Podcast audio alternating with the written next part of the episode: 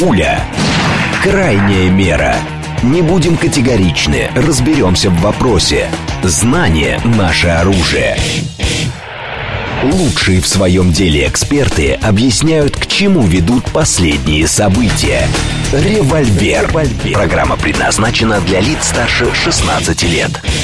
10.06, столица радиостанция «Говорит Москва». У микрофона Евгения Волгина. Мы с вами в программе «Револьвер». А с нами Андрей Фролов, доцент Высшей школы экономики. Здрасте, Андрей. Доброе утро. Наши координаты 7373948, телефон, смски плюс 7925 8888948, телеграмм для ваших сообщений «Говорит Москобот». Смотреть можно в YouTube-канале «Говорит Москва». Стрим там начался, поэтому, пожалуйста, подключайтесь. Решили мы сегодня программу а, нашу посвятить истории с ФПВ-дронами. Потому что штука интересная, много вокруг э, них э, всяких э, суждений, кривотолков и прочее. Тут еще вчера информационный повод был, что якобы на Украине будет чуть ли не отдельный род войск, дроновые войска, так называемые, там, или беспилотные войска, что-то подобное. Кто-то говорит, что это полная ерунда, потому что это как бы техническое средство а, и на отдельный род войск не тянет. Другие говорят, что настолько все серьезно, он, посмотрите, там налет этих дронов на Москву, на Псков, там еще куда-то, еще куда-то. То есть, действительно, с ними нужно глубоко учиться работать. Но мое глубокое убеждение, честно говоря, что, в принципе, ну уж на поле боя точно совершенно научились работать. Ну, поле боя, да, а, и все-таки, вот о чем вы сказали, там не якобы все-таки указ Зеленского есть о создании. То есть э, на Украине угу. решили все-таки, как это, институционализировать технологию. А, технологию и весь боевой опыт применения этих людей, а, которые этим занимаются. Очевидно, что число военнослужащих с обеих сторон, которые занимаются беспилотными летательными аппаратами угу. всех видов, не только ФПВ, очевидно, что уже счет идет на тысячи человек, включая технический персонал. И, наверное, здесь Украина может быть тот случай, когда немножко даже на, на опережение сыграла каких-то мировых тенденций. Ну, я подозреваю, что след за Украиной многие другие страны начнут уже выделять а, беспилотное направление в отдельный вид э, вооруженных сил. И, собственно говоря, э, не только, возможно, авиационные там будут находиться э, аппараты, но угу. и морские, и, соответственно, сухопутные, наземные. И в этом смысле как раз логично, чтобы все собрать в едином каком-то подразделении, в едином каком-то институте, который бы мог, во-первых, какое-то дублирование исключать, соответственно, организовывать массовую подготовку специалистов, и нормальное применение, финансирование и прочее вот этих вот новых но аппарат. есть такая точка зрения, что все-таки а, FPV-дроны и вообще вот дроны-беспилотники это некая сквозная технология. И да, а, должна быть там у сухопутных войск, значит, у моряков, у связистов, у инженеров. Но зачем это все выделять именно в отдельный род войск? Ну ладно, на уровне там, а, я не знаю, подразделения какого-нибудь, но это один разговор. Не, а там же не только FPV это будут, там будут нормальные полноценные большие беспилотники. Угу. Есть, FPV это некий элемент всего ну, лишь, да, да, который да. просто очень сильно распиарен стал э, в последний год, последний год, наверное, да, именно за счет массовости применения, а за счет чего массовость обеспечивается? За счет э, дешевизны этих аппаратов. Угу. То есть, что это из себя представляет для тех, может быть, наших слушателей, кто не сталкивался с этим, да, в интернете. А, FPV-дрон, это, по сути дела, если с английского перевести, это FPV, а, управление от первого лица, first person view, да? Да. И это означает, что оператор а, фактически, ну, с помощью очков э, может видеть все то, что видит сам беспилотник. То есть это некая рама, электронка, гироскоп да, и двигатели, моторчики, моторчик. и угу. боевая часть в том или ином виде, либо кумулятивная, либо осколочно-фугасная. И, собственно говоря, поскольку эти штуки можно даже, вот, наверное, видели, недавно был очень смешной такой, э, то ли видео, то ли фотка, в интернете хуситы сделали вот такой же FPV-дрон из палок в прямом смысле слова, то есть там перекрещены две палки, моторчики четырех сторон и что-то прикреплено там. Машина Ползунова только в 21 году. А рама-то, да. рама-то может быть из углеволокна, может быть из дерева. То есть как раз, собственно говоря, это настолько расходники, что да. здесь э, можно действительно экспериментировать даже на уровне не то что гаража, а даже, даже двора, наверное, или дворовой скамейки. Угу. То есть это все довольно просто. Тем более, что все запчасти, они э, покупаются с коммерческого рынка. Китай здесь э, впереди планеты все, основной поставщик. И поэтому, и, как я понимаю, само обучение не требует какого-то долгого периода, каких-то серьезных э, инвестиций, вложений. То есть в значительной степени те, кто играл в компьютерные игры, теперь имеют возможность, к сожалению, наверное, да, э, это все на практике применять. Так что э, то, что сделала Украина, это не только ФПВ. ФПВ это просто некая, явно некая часть, и причем даже не самое главное. А там речь идет о том, что вся беспилотная безэкипажная, радиоуправляемая, техника. видимо, технология mm-hmm. и техника будет сведено в каком-то едином, будет сведена в едином месте. Но хорошо, просто здесь э, возникает другой момент. А если э, на каком основании можно считать, что Украина в этой связи пытается, ну, как бы не то что задавать тренды, но каким-то образом оказаться впереди планеты?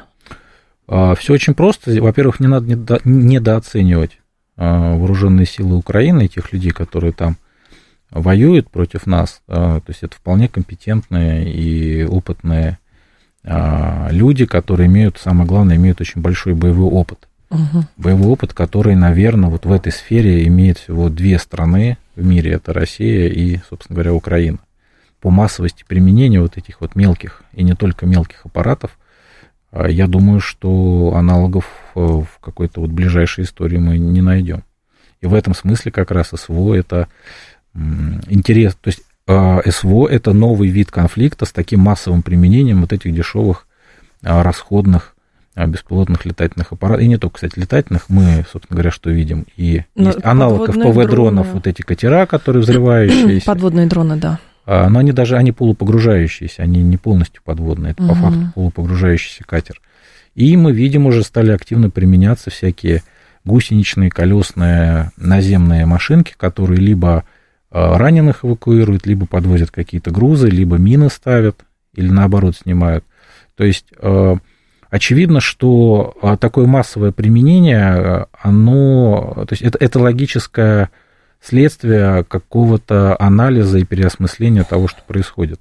И в этом смысле как раз, наверное, повторюсь, то, что сделала Украина, заслуживает ну, всяческого уважения с точки зрения того, что там, очевидно, люди не плывут по течению и они как-то пытаются Задают. как-то вот осмысливать тенденции. Возможно, с помощью НАТО, не знаю. Но я подозреваю, что, кстати, НАТО больше скорее учится Украина в этом вопросе, чем Украина у НАТО. Почему? А потому что у НАТО такого опыта нет. Ну, я даже вот грешным делом тут, э, знаете, вот у нас в стране же любят жанр альтернативной истории. Да. Вот предположить, что бы было бы с американской армией, ну и в целом контингентом НАТО, если бы у талибов в Афганистане были ФПВ-дроны, были бы вот эти угу. вот коптеры, которые просто сбрасывают эти самые дешевые гранаты. Очевидно, что они бы такими э, относительно малыми потерями бы не обошлись. А интересно, кстати, наблюдать, а, насколько технология, от чего зависит, где технология становится наиболее э, популярной, используемой, потому что действительно взять а, условных запрещенных талибов, э, где, с которыми американцы 20 лет воевали, и взять, например, тех же самых хуситов. Очевидно, получается, что вот на Ближнем Востоке то ли это опыт э, российско-украинского конфликта а, заставил их э, обратить внимание на вот эту технологию, или же это еще со времен Карабахской войны э, длится, которая была 4 года назад. Потому что я вспоминаю статью Мураховского, который анализировал а, историю тогда применения дронов азербайджанской стороной, и он говорил, что это, в принципе, будущее вот, вот эти вот дроны, тогда же впервые заговорили о том, насколько дроны могут, ну, частично хотя бы а, менять ситуацию на поле боя. И получается, что кто-то это осмыслил, а, взял а, за правило и, соответственно, подготовился условно к будущей войне, а кто-то подумал, что это какая-то ерунда, и, в общем, по классике решил воевать. А, вступлю, наверное, в заочную дискуссию с Виктором Ивановичем а, Мураховским. Да. да. Дело в том, что, ну, к сожалению, у нас есть тоже такая черта, в том числе у военных экспертов, то есть что-то происходит, причем, а, как правило, это пишут те, кто не а, служит, а те, кто служит, они, может быть, и рады бы что-то написать, но не могут. А, к сожалению, мы, большинство наших экспертов военных, которые даже очень именитые, которые с претензией там, на, какой-то очень глубокий анализ, у них нету всей полноты информации. То есть надо иметь в виду, что все, что мы видим, вот в телефоне, в телевизоре. Угу. А, это все на 90% информация специальным образом упакована и подготовлена. И исходя только из того, что мы видим или читаем, создать истинную картину происходящего на самом деле очень сложно, если, если вообще возможно. Поэтому, честно вам скажу, меня очень умиляют э, люди, которые вот в российском, например, экспертном сообществе с абсолютно серьезным э, лицом начинают анализировать применение беспилотников э, на Украине, да, применение артиллерии на Украине, танков на Украине и прочее, и прочее дальше по списку. А как надо? А я объясню. Вот, честно сказать, когда ко мне обращаются с какими-то вот такими просьбами сделать какой-то широкий анализ, я, я просто за это не берусь по одной простой причине. Как можно анализировать э, эффективность, например, или неэффективность того или иного вида вооружений, той или иной операции, когда, а, ты не знаешь задумки ее. Естественно, генштаб и украинские, и российские друг другу не да, или там нам не докладывают, какие у них были изначальные цели. Угу. Мы не знаем сроков операции. Мы не знаем число э, привлеченных сил и средств. Мы не знаем э, качество и уровень снабжения мы не знаем реальный уровень потерь, мы не знаем реальную а, эффективность тех или иных вооружений по тем целям, которые им были назначены. Если мы, ну, то есть это можно бесконечно про это говорить. Ну, давайте, ну, давайте, как, давайте по-честному. По большому счету, даже взять вот Великую Отечественную войну, казалось бы, 70 а, лет, ну, вроде бы каждый ребенок в Советском Союзе знал какой-то набор а, известных истин про Великую Отечественную. Потом выясняется, что куча нюансов, да, а, выясняется, что только в последние годы начали, появляться документы, публикации по логистическому обеспечению Великой Отечественной войны. Сколько вагонов боеприпасов, какой расход, какие потери были а, в матчасти и прочее, прочее, прочее. Поэтому, по большому счету, все, что было написано до этого про Великую Отечественную войну, а, и мы получили возможность после 91 года еще знакомиться с документами, с литературой с той стороны. Да. И только сейчас получается, что военная история конкретно Великой Отечественной войны, она стала более а, взвешенной, а, более органичной, когда есть возможность все-таки большое количество источников вводить в оборот. Факты. Что касается угу. СВО, да и даже Нагорного Карабаха, у нас нету вообще ничего. Мы не знаем состав группировок, мы, мы вообще ничего не знаем. Поэтому я бы поостерегся, тем более, опять-таки, вот FPV-дроны.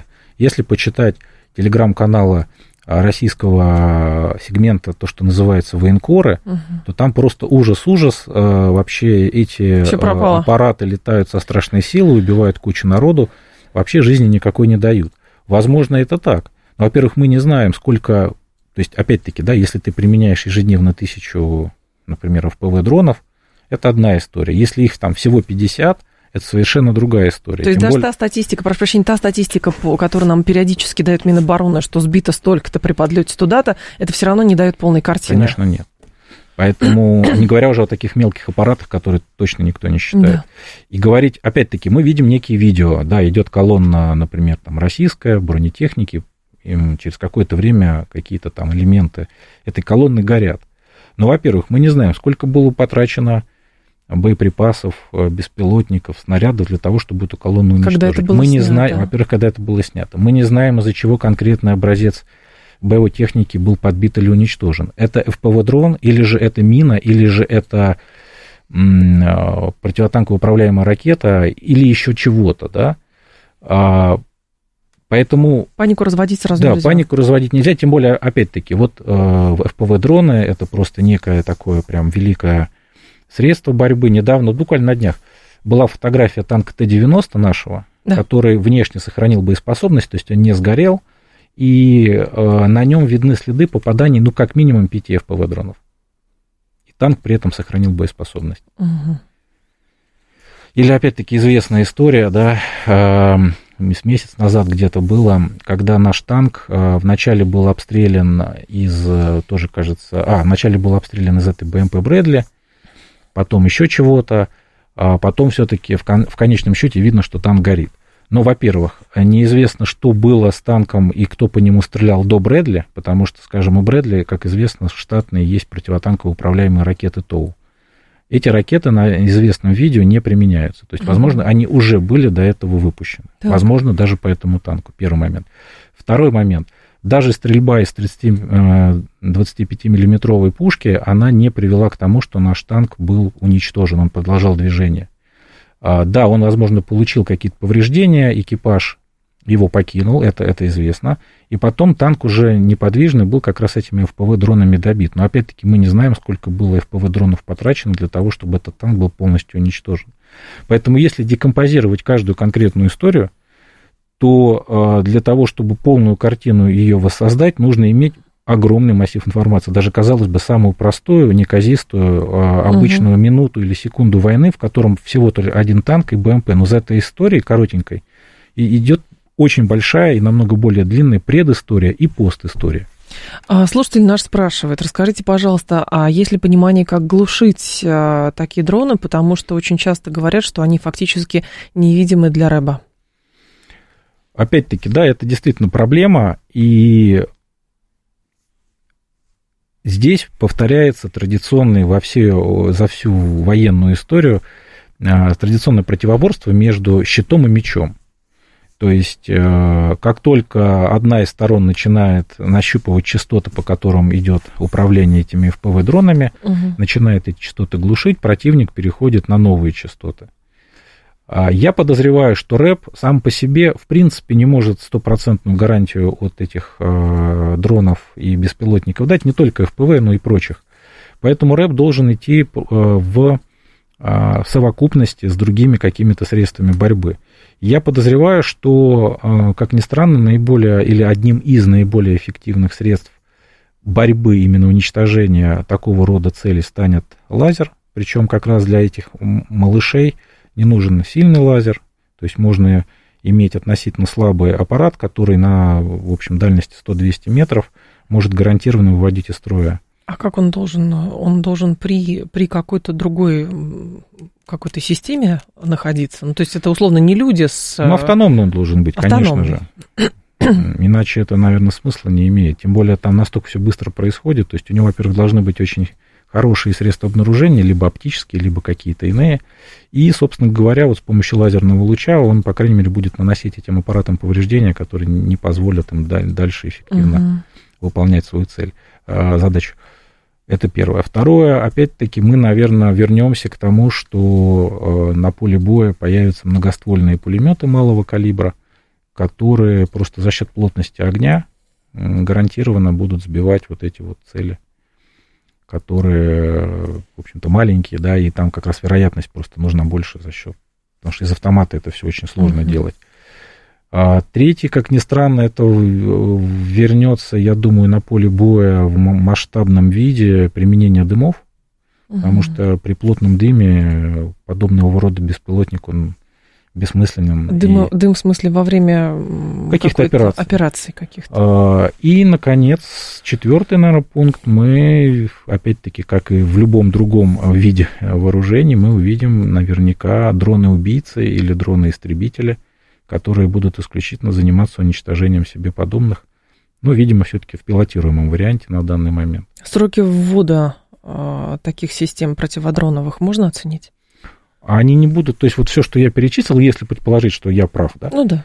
Очевидно, что это не будет все разом одномоментно, то есть это все будет а, ступенчато применяться, это все будет вызревать по мере того, как, с одной стороны, промышленность сможет создать, испытать и поставить в серию необходимые угу. по своим характеристикам какие-то изделия, и с другой стороны, чтобы армия была готова это все эффективно применять, чтобы там были люди, которые могли это эффективно применять, обслуживать. То есть это все годы, конечно. Есть другой еще момент, насколько я понимаю, судя просто по новостям, когда э, там губернатор Белгородской области периодически дает статистику, что там дрон пролетел на какого-то человека в огороде, сбросил какую-то гранату и так далее. То есть, очевидно, та страна а, еще использует эти микро маленькие дрончики для того, чтобы, ну, я так понимаю, там терроризировать местное население российское. И возникает вопрос, а если там тяжелая большая система рэба, там все равно еще для вот таких вот а, а, мелких систем, а, ну, как бы не, не может сразу проявиться и показать свою эффективность, а как на бытовом уровне, с вашей точки зрения, может быть организована как раз а, работа по противодействию этим системам? Ну, рэп, он не может прикрыть все 2000 километров да. линии фронта. Вот поэтому спрашиваю, да. И давайте так, в чем смысл вообще рэба? То есть а, ты более сильным сигналом глушишь оригинальный сигнал, который, а, который используется, неважно, ракетой, беспилотником угу. или еще чем-то. То есть невозможно поддерживать вот эту сверхмощность на всей территории 24 на 7. То есть очевидно, что средства РЭП, которые у нас есть, их, во-первых, в принципе мало. Раз. Во-вторых, противник за ними ведет охоту по понятным причинам. Два. И три, они, безусловно, прикрывают э, ну, наиболее ценные Стратегические объекты, объекты, конечно. Не обязательно стратегические, но наиболее ценные с точки зрения военных.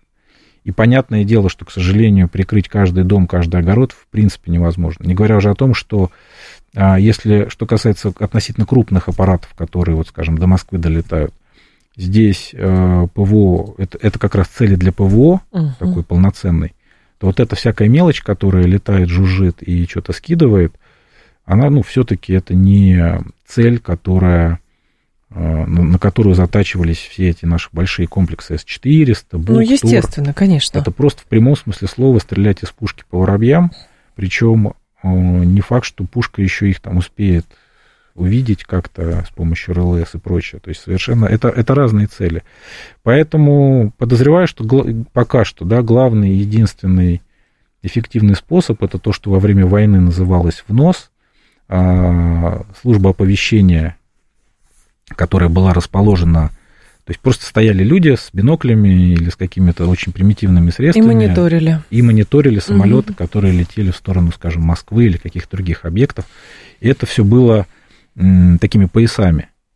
Поэтому, наверное, все-таки, как говорится, спасение утопающих дело рук самих утопающих. То есть, возможно, а, наряду с а, какими-то силами теробороны, а, с какой-то гражданской обороной, возможно, кстати говоря, в рамках гражданской обороны, в том числе и в школе, Возможно, надо вводить какие-то курсы обнаружения вот подобного рода целей и оповещения, самое главное, угу. всех. Слышала такую точку зрения, что если история с беспилотниками, вот такими маленькими особенно, а, будет, а, ну, какой-то довольно критичной, а, то самый верный способ следующий. Берется условное ведро с гвоздями, запускается в космос, выводятся из строя там спутники и так далее, и тогда там интернета нет, связи, конечно, тоже с ней проблемы возникают, но зато дроны можно одновременно все посадить. Ну, средство, конечно, эффективно, но, во-первых, для FPV дронов э, спутники и гвозди в космосе, в общем-то, это все не про них.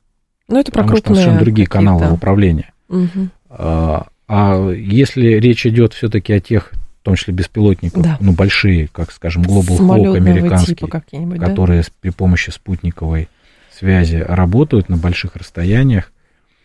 А, но мы же прекрасно понимаем, что уничтожение спутников противника это уже ну, история, которая такое же где-то в районе Третьей мировой войны. Да. Поэтому ведро с гвоздями, конечно же, есть даже, наверняка оно есть у Минобороны, но очевидно, что его будут рассыпать и а, выводить в космос уже, вот помните, вчера Дмитрий Анатольевич как раз в очередной раз алярмистский пост написал по поводу того, что если с НАТО будет война, то она не будет такая, как СВО, и туда полетят ракеты и прочее со специальной боевой частью, угу. пишет Дмитрий Анатольевич. Но очевидно, что вместе с ракетами со специальной боевой частью в космос полетит ведро с гвоздями тоже. То есть, ну, в принципе, это не из ряда фантастики.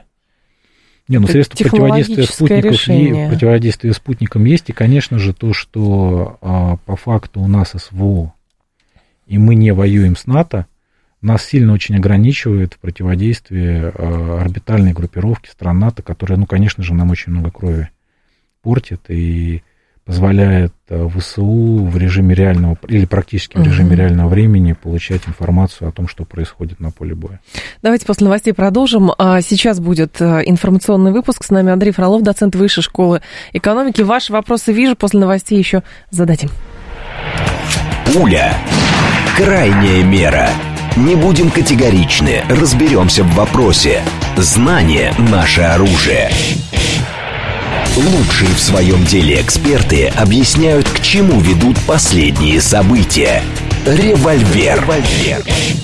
10.36, столица радиостанция «Говорит Москва», 94.8, микрофон Евгения Волгина. Мы с вами продолжаем. Андрей Фролов здесь, доцент Высшей школы экономики. Про дроны говорим, про дроновые войска говорим. На Украине собирается такой отдельный род войск э, делать. И про то, как противодействовать этим дронам в зависимости от того, с каким видом беспилотника э, имеем дело. Вот в эти маленькие FPV-дроны или какие-то дроны самолетного типа. И все. У слушателей тут фантазия, конечно, разгулялась. Э, мама, не горю. Так, сетки-дробовики, говорит Тихон, это про маленькие, видимо, дроны. Значит, и вопрос интересный, возможно ли использовать живых ястребов против дронов? Птиц. Возможно, а где-то даже примен... где-то применялось, да. У нас применялось? Не у нас. А, где-то была новость, может быть, года два назад в какой-то не нашей стране применялись птицы для борьбы с э, коптерами, но здесь, конечно, э, есть опасность э, травмы для самой птицы, все-таки там же вот эти винты, вот винты угу. и можно, наверное, конечно, ястреб и сокол умная птица, его натренировать так, чтобы он как-нибудь винты не трогал, а именно в сам центр пикировал. Но опять-таки, я думаю, что тут же на это средство будет пятый винт по центру введен какой-нибудь. И все, да, поэтому Птички. Птички, наверное, отпадают, и как ни крути, какое-то кинетическое нам понадобится оружие, которое будет физически повреждать или уничтожать вот эту самую летающую платформу. Угу. А, тут был вопрос э, от слушателей еще следующий. Могут ли дроны, с вашей точки зрения, менять э, или серьезно влиять на ход боевых действий?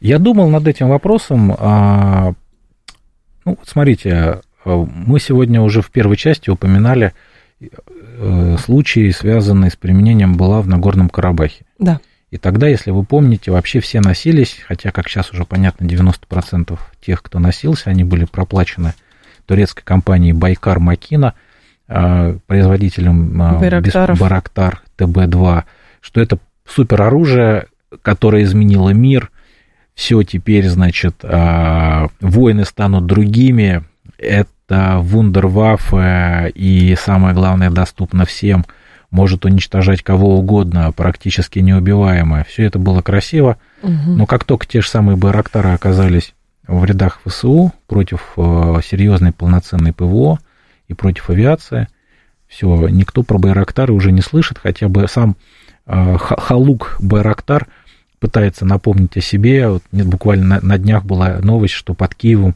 чуть ли не в этом году построят завод по производству э, его беспилотников. Эта история-то еще началась до СВО. Да.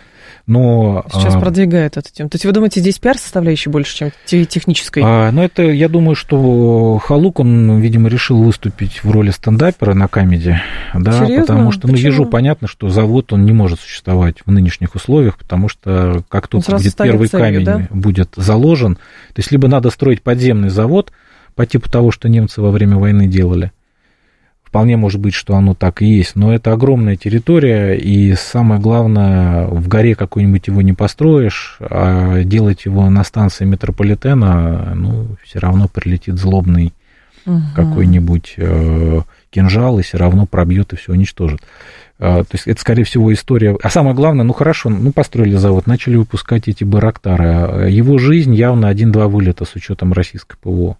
То есть он никоим образом ничего не поменяет.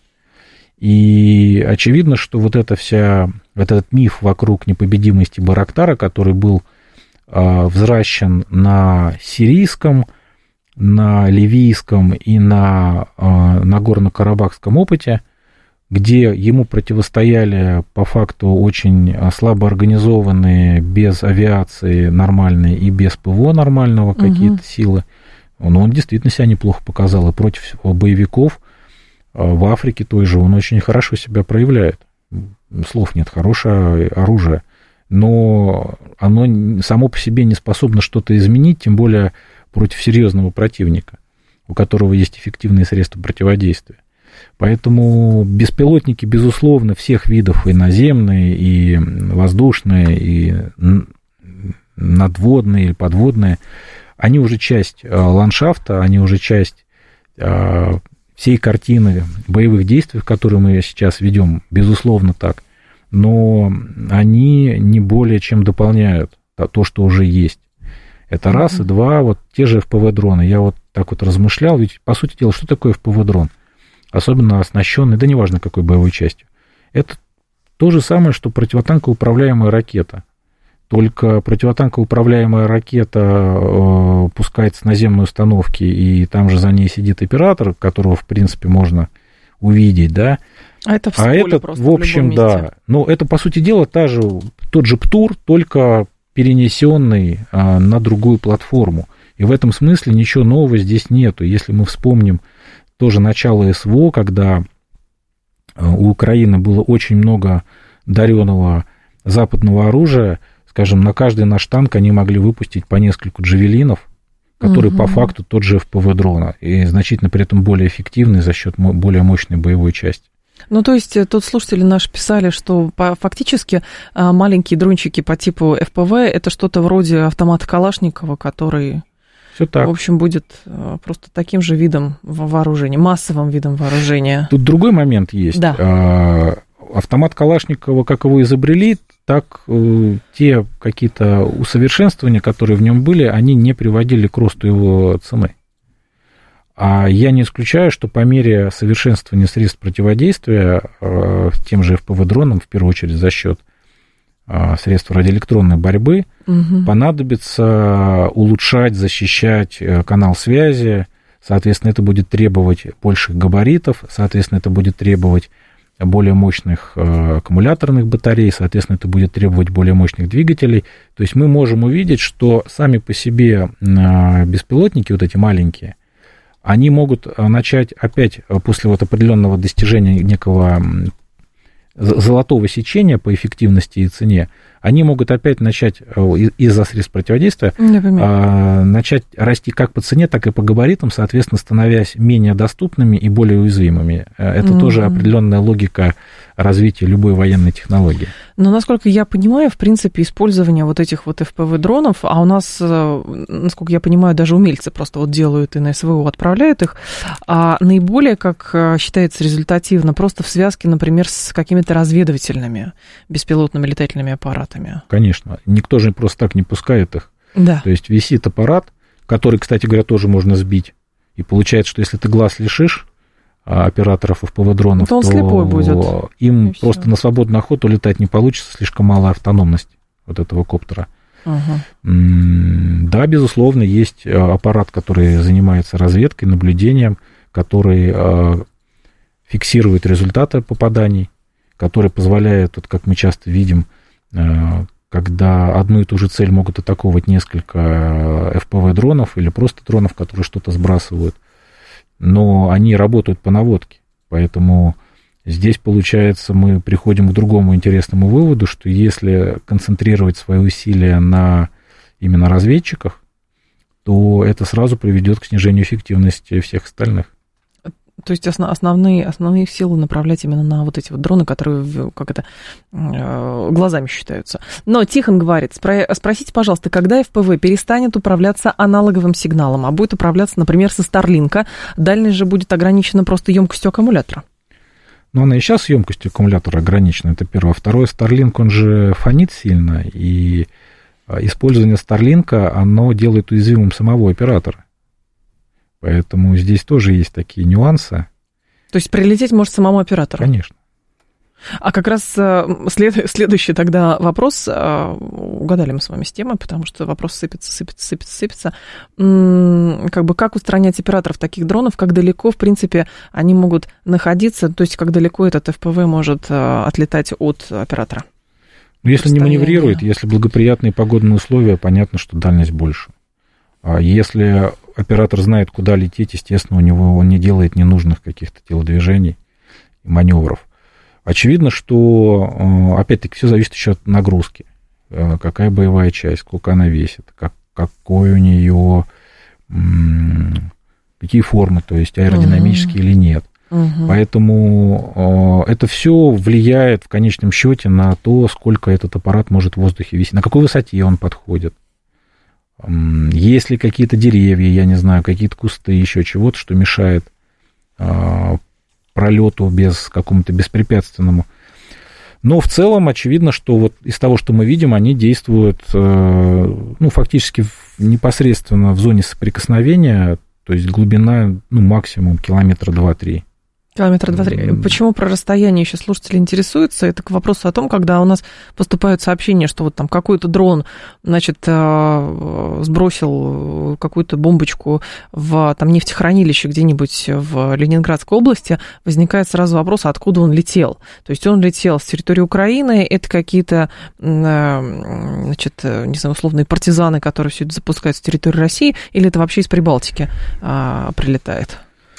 Ну, я подозреваю, что на этот вопрос э, должны ответ давать в каком-то другом кабинете, не, не, не в нашем, да? Ну, абсолютно. А, в другом это... кабинете вряд, ли ответят на этот вопрос, мы просто можем порассуждать. Ну, очевидно, что те э, беспилотники, которые прилетают по каким-то объектам российской энергетической инфраструктуры, российской э, нефтяной инфраструктуры, это не те ФПВ-дроны, о которых мы выше говорили. Да. Это совершенно другие аппараты, это по факту баражирующие боеприпасы, у которых которым даже не нужно целеуказания по ходу движения. Ну, собственно говоря, тоже, что и в Москву пролетало. То есть стоят координаты какие-то, угу. и аппарат по ним летит. Ну и, соответственно, дальше уже возникает вопрос, насколько у него точная либо инерционная система, насколько в районе цели стоят какие-то средства постановки помех, которые могут сбивать его, скажем, а, наведение по GPS или, ну, главное, вряд ли GPS. Да. А, и очевидно, что запускать в таком случае можно на очень большом расстоянии, тем более все-таки масса боевой части у них не очень большая. Поэтому они могут а, только при очень точном попадании в какую-то уязвимую часть объекта могут какой-то вред принести. И а, насколько, то есть вот то, что мы слышим, это результативные атаки. Но опять-таки мы не знаем, сколько этих аппаратов не долетело, сколько упало, сколько Конечно. было сбито. Очевидно, что соотношение там очень большое пользу как раз уничтоженных и нейтрализованных каких-то аппаратов. Кто, откуда их можно запускать? ну, в каких-то случаях с территории Украины, почему президент уже много раз говорил о том, что нужно отодвигать а, зону безопасности как раз для того, чтобы исключить пуски именно с территории Украины. Это первое.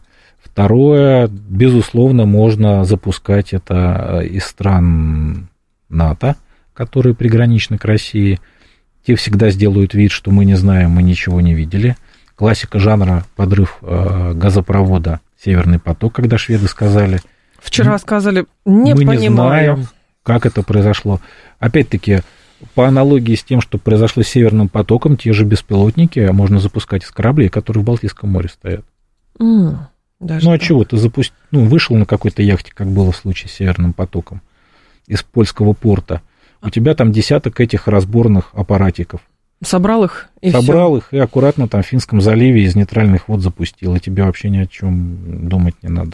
Насколько быстро можно оснастить, например, воинские формирования какими-то портативными комплексами радиоэлектронного противодействия для того, чтобы а, войска были менее уязвимы перед э, атакой дронов? Так уже оснащают, уже даже отдельные единицы бронетехники оснащают угу. средствами подавления танки, бронетранспортеры. Тут вопрос об эффективности этих да. средств подавления, а вопрос дискуссионный, открытый. Но, по крайней мере, я не могу допустить, что через какое-то время, особенно если удастся совершить какой-то технологический прорыв а, в области противодействия вот этим маленьким беспилотникам, вполне может быть, что а, подобного рода компактные миниатюрные средства противодействия будут выдаваться уже на уровень, например, отделения или взвода, а может быть даже каждому бойцу чтобы угу. снижать эффективность ударов по ним. Про подводный дрон давайте еще поговорим. Насколько я понимаю, в массе своей это технология, которую вот эти вот подводные дроны а, значит, хорошо отладили производство британцы. Это прям Французы, вот их британцы. тема. Французы-британцы. А здесь средства противодействия какие основные? Патрулирование а, с помощью вертолетов. Собственно говоря, как я... Вы помните, даже в прошлом году была новость, даже вроде видео было, что то ли наш вертолет, то, то, ли, то ли наш истребитель просто ведет огонь из бортового а, оружия по каким-то вот катерам, которые в море открытом. Угу. То есть это просто... Это беспилотные катера? Да, они, они не подводные, они вот, у них же спина-то торчит. То есть угу. у них основная часть корпуса в воде, но они полностью не погружаются, потому что если делать полностью а, подводный аппарат, это у тебя резко повышается уровень технологий для того, чтобы им управлять под водой. Соответственно, ты либо должен наращивать размеры для того, чтобы у тебя была соответствующая скорость и дальность хода, либо он у тебя такой же маленький, но может действовать, если в полностью подводном варианте, только в очень а, ну, ограниченных каких-то а, границах, потому что у него просто автономности не хватит. Угу. Плюс средства управления тоже важно. Под водой, понятное дело, управлять сложнее, чем даже когда вот у него сейчас, у них антенка же торчит, она же на поверхности. То есть первое, это наблюдение за поверхностью воды, причем как на уровне самолетов каких-то, возможно, кстати, и беспилотных летательных аппаратов, а так и усиление вахты непосредственно на кораблях, в базах. Ну, это все уже пройдено миллион раз, э, то, что называется противодиверсионная борьба. Не зря же у нас, например, на кораблях стали увеличивать число пулеметов крупнокалиберных, да. которые на вертлюгах стоят для того, чтобы усиливать огонь. А, ну и плюс гидроакустические станции на кораблях, если мы про них говорим, или же на каких-то на, наземных объектах приморских, для того, чтобы засекать шум, какой бы он маленький не был, а, или какие другие виды излучения, которые от этих аппаратов исходят. А боновые заграждения подойдут? Конечно. Ну, опять-таки, боновые заграждения, они, мы тоже видели это на примере Крымского моста. Там же были выставлены после атаки, но был сильный шторм, их снесло. И их снесло, поэтому они тоже имеют определенные ограничения в том, чтобы 24 на 7 защищать э, нужный объект. Слушатель говорит, из всего того, что вы говорите, а, боюсь сделать вывод, что есть, э, скажем так, э, можно считать, что подводные лодки против условных подводных дронов это низкоманевренный а, вид вооруженных сил, и поэтому возникает вопрос, как быстро мы можем сделать какой-то аналог. А подводные лодки не должны за этими катерами как раз гоняться. А, Это будет как в мультике просто, да. А, то есть, э, кстати говоря, идея, наверное, неплохая, сделать тоже аналог какого-нибудь безэкипажного катера, который бы также патрулировал и как минимум а, замечал какие-то враждебные катера. И вполне может быть, что по этому направлению тоже определенная работа ведется. То есть, а. если условно в классическом варианте подводная лодка следит за подводной лодкой, не с тоже. экипажем и так далее. Ну, ну и за надводным кораблем тоже. За надводным кораблем, то здесь, когда речь идет о каких-то внедрении беспилотных систем, то, соответственно, беспилотные как бы наблюдательные системы тоже, в общем, хороший вариант. Вполне. И тут, опять же, искусственный интеллект нужен, который может а, очень оперативно распознавать в этом шуме, хаосе а, морской среды угу. какие-то аномальные шумы, какие-то аномальные движения, и, соответственно, при, привлекать внимание уже оператора, человека к какому-то квадрату, где какая-то подозрительная активность идет. Про сроки. Традиционный вопрос от слушателей по любой теме, какой бы мы ни говорили. Не в смысле срока введения своего окончания своего. Сергей говорит, смотрите, два года СВО идет, а мы все еще говорим о том, как уничтожать беспилотники, когда уже должна быть создана полноценная система их подавления. Но это... А кто сказал, где, кто... Да. где, где критерии? Ни одна армия мира, я думаю, вот сейчас какую ни возьми, Израиль нам сейчас прям показывает, каково это. Это вообще красноречивый а, пример Хотя, сейчас. казалось бы, совершенно компактные размеры а, театра военных действий, угу. совершенно несопоставимый противник, который только на собственные силы опирается, причем очень такие примитивные возможности, и все равно. Нет, давайте честно скажем, вот от этих угроз, о которых мы сегодня говорим, ни одна армия в мире на сегодняшний день не защищена. Так уж получилось, к сожалению, что российская армия приходится на своей, что называется, на своем опыте, своей кровью и своим потом а, находить, причем очень оперативно, средства противодействия вот этой новой угрозе. Совершать технологический прогресс, фактически. Своего рода, да. Даже про Израиль вы сказали, а сколько видео этих было, когда абсолютно примитивный такой же дрончик а, на него сбра... летел и сбрасывал какую-нибудь там бомбу-гранату на танк. Так они до сих пор запускают какие-то беспилотники, которые а, летят в сторону Израиля. Ну и неким аналогом, а, хамасовским аналогом украинских беспилотников, это их вот эти ракеты, против которых Израиль как раз систему Iron Dome создал, угу. и то прорываются, при том, что, я думаю, если мы посмотрим количество примененных хамасовцами ракет и количество примененных ВСУ беспилотников, это будет в разы больше со стороны украинской армии. Хуситы по старинке американские корабли неплохо атакуют без новых технологий, говорит Алекс. Ну, адаптируют, наверное, просто современные технологии, как это, легкие какие-то. Э, ну, у хуситов задача другая. У них все-таки нету задачи. То есть они же тоже, как сказать, не хотят с американцами в полноценную войну вступать. Поэтому они не столько по американцам стреляют, сколько постоянно дергают э, израильского кота за усы. То есть смысл пусков хуситов не по американцам. Они же стреляют все-таки в первую очередь по израильтянам. по израильтянам и тем кораблям, которые в том или ином виде имеют отношение к Израилю. А по поводу стрельбы по американцам, это скорее некий такой ответ для внутреннего пользователя, что мы э, не спускаем злодеям то, что они по нам ударяют.